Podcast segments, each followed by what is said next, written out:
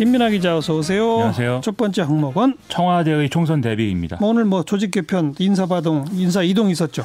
그렇습니다. 오늘 이제 청와대가 이제 조직 개편했는데 가장 이제 주목이 많이 되는 게 연설기획비서관실을 이제 기획비서관실로, 그리고 국정기획상황실을 국정상황실로 이렇게 변경한 거거든요.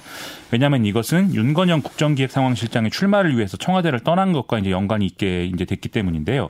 윤건영 실장 한 사람이 총괄하던 업무를 이제 둘로 나눠준 것이라는 거죠. 윤건영 실장은 사표를 제출을 했고 청와대는 현재 수리 중이다 이렇게 얘기를 하고 있고요. 또 윤건영 실장은 주변에 새로운 도전을 하겠다라는 취지의 문자 메시지를 보낸 것으로도 알려졌습니다. 출마 지역구는요? 지금 뭐 확정은 아닌데 여전히 이제 서울 구로을의 출마할 가능성이 높다 이 수준에서 얘기가 계속 나오고 있고요.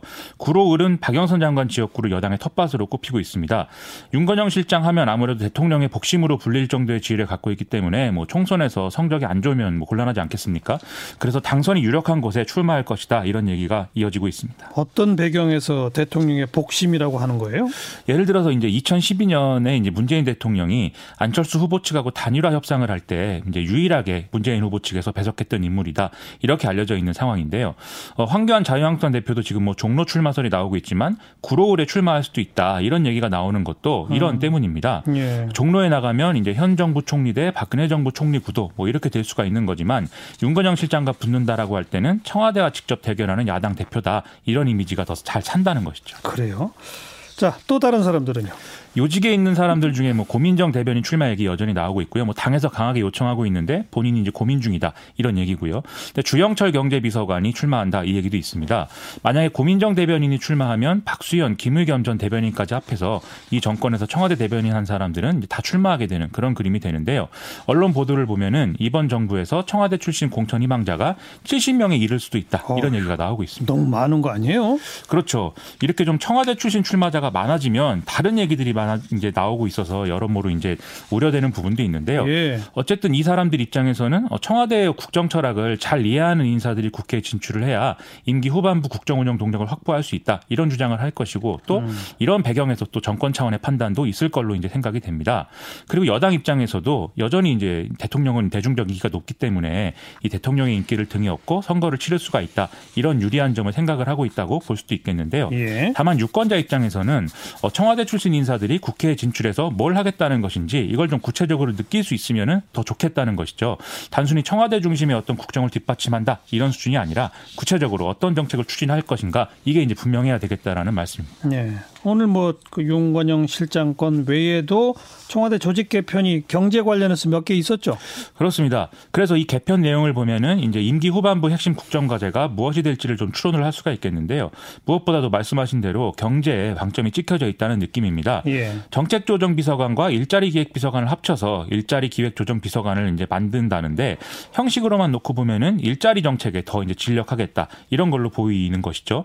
그리고 디지털혁신비서관도 신설이 됐는데 뭐 혁신성장 관련 정책을 차질 없이 추진한다든지 이런 점에 또 방점이 찍혀 있는 걸로 해석이 됩니다. 또 비서관이 아닌 무슨 담당관이라는 건 뭐예요? 이게 이제 그 이 최근 경제 현안 중에 일본의 무역 보복이라든지 이런 통상 문제가 있지 않았습니까? 예. 그래서 이것과 관련해서 소재 부품 장 장비산업 담당관을 신설한다고 했는데 뭐 꼭 일본과의 문제가 아니더라도 이 부분에서는 이제 국산화가 필요하다 이런 정책적 판단이 깔려 있다라고 설명을 하고 있습니다. 그리고 더불어서 이제 통상 관련해서는 통상비서관을 신남방 신북방 비서관으로, 산업정책비서관은 산업통상비서관으로 명칭을 또 바꾼다고 하는데요. 즉 미국이나 일본의 의존적인 구조에서 좀 탈피해서 무역 구조를 다변화하는 등의 방식으로 수출 기업을 좀 살리는 데 방점을 찍겠다 이런 얘기인 것이죠. 또 방위산업 담당관을 신설한 것도 이제 무기 수출을 염두에 둔 것으로 볼 수가 있을 텐데요. 그래서 이런 점들이 다 총선 전략에도 일부 영향을 미칠 것으로 생각이 됩니다. 네. 시사회기 두 번째 항목은 뒤늦은 구속영장입니다. 많이 뒤늦었죠. 이 세월호 관련이죠. 그렇습니다. 이천십사 년 사월에 참사가 발생했는데 오 년 구 개월 만에 이제 해경 수뇌부 출신들에 대해서 이제 구속영장 신청을 한 건데요.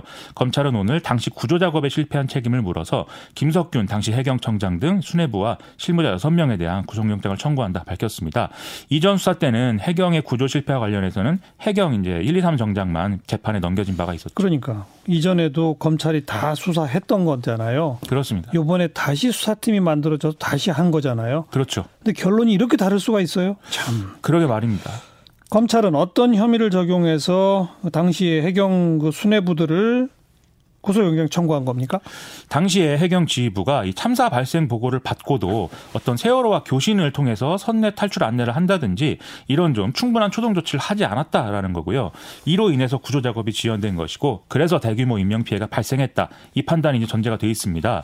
따라서 이 구조 지휘의 총책임자였던 김석균 전 청장이 당시에 소송 조치가 부족했다면 본인이 이 점에 대해서는 좀 이 뭔가 이제 상황을 좀 올바로 돌아가게 하도록 할 책임이 있었는데 그걸 다하지 못했다. 그래서 이 대목에서 업무상 과실치사상 등의 혐의를 적용한다. 이렇게 돼 있고요. 예. 또 일부 피의자의 경우에는 참사 당시 해경이 뭐 하선 방송이나 이런 걸 안 했는데 한 것처럼 문건, 문건을 허위 작성해서 보고했다. 이렇게 또 판단을 했습니다. 어. 그리고 여기에는 뭐 이 당사자들이 뭐 자체적으로 했다기보다는 지휘부가 권한을 남용해서 하급자들에게 문건을 거짓으로 작성하도록 한 것이기 때문에 예. 여기에 대해서는 또 직권남용 혐의를 적용하는 걸로 돼 있습니다. 배에서 내리도록 하는 하선 방송이 얼마나 중요한지를 이 사람들이 아니까 그때 그 방송이 없었다는 게 들통나면 자기들이 책임질까 봐 방송했다는 식으로 꾸몄다는 얘기 아닙니까? 바로 그런 얘기입니다. 참 문제가 크네요. 그렇죠. 음. 뭐 이 정도면 해경은 거의 아무것도 안 했다 이렇게 볼 수가 있겠는데요. 아무것도 안 했을 뿐 나중에 거짓말까지 했다는 거 아닙니까? 그렇죠. 예. 이 지난 사일자 경향신문 보도를 보면은 세월호 참사 당시 해경은 구조수색 임무를 수행하는 헬기 등을 지휘 통제하기보다는 의전에 더 신경을 썼다. 이 점이 분명히 드러나거든요.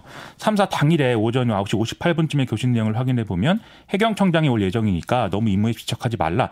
이런 취지의 교신이 이루어졌고 열 시 반쯤에는 헬기로 구조할 상황 상황이 없으니까 헬기에 돌아가라 이런 지시를 한 것으로도 나타났습니다.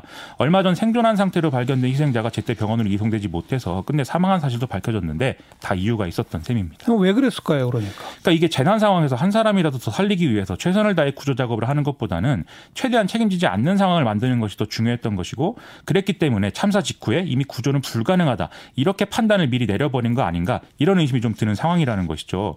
그래서 나머지는 어떻게 하면 이 상황을 잘 넘어갈 수 있을까 이 점만 이제 당시 현장 의 고민이었던 거고 또 이런 행태는 해경뿐만이 아니라 정권 차원에서도 마찬가지로 이루어진 걸로 보인다는 겁니다. 일단 구속영장 청구한 거 법원이 어떻게 판단하는지부터 봅시다. 수고하셨어요. 고맙습니다. 김민하 기자였어요.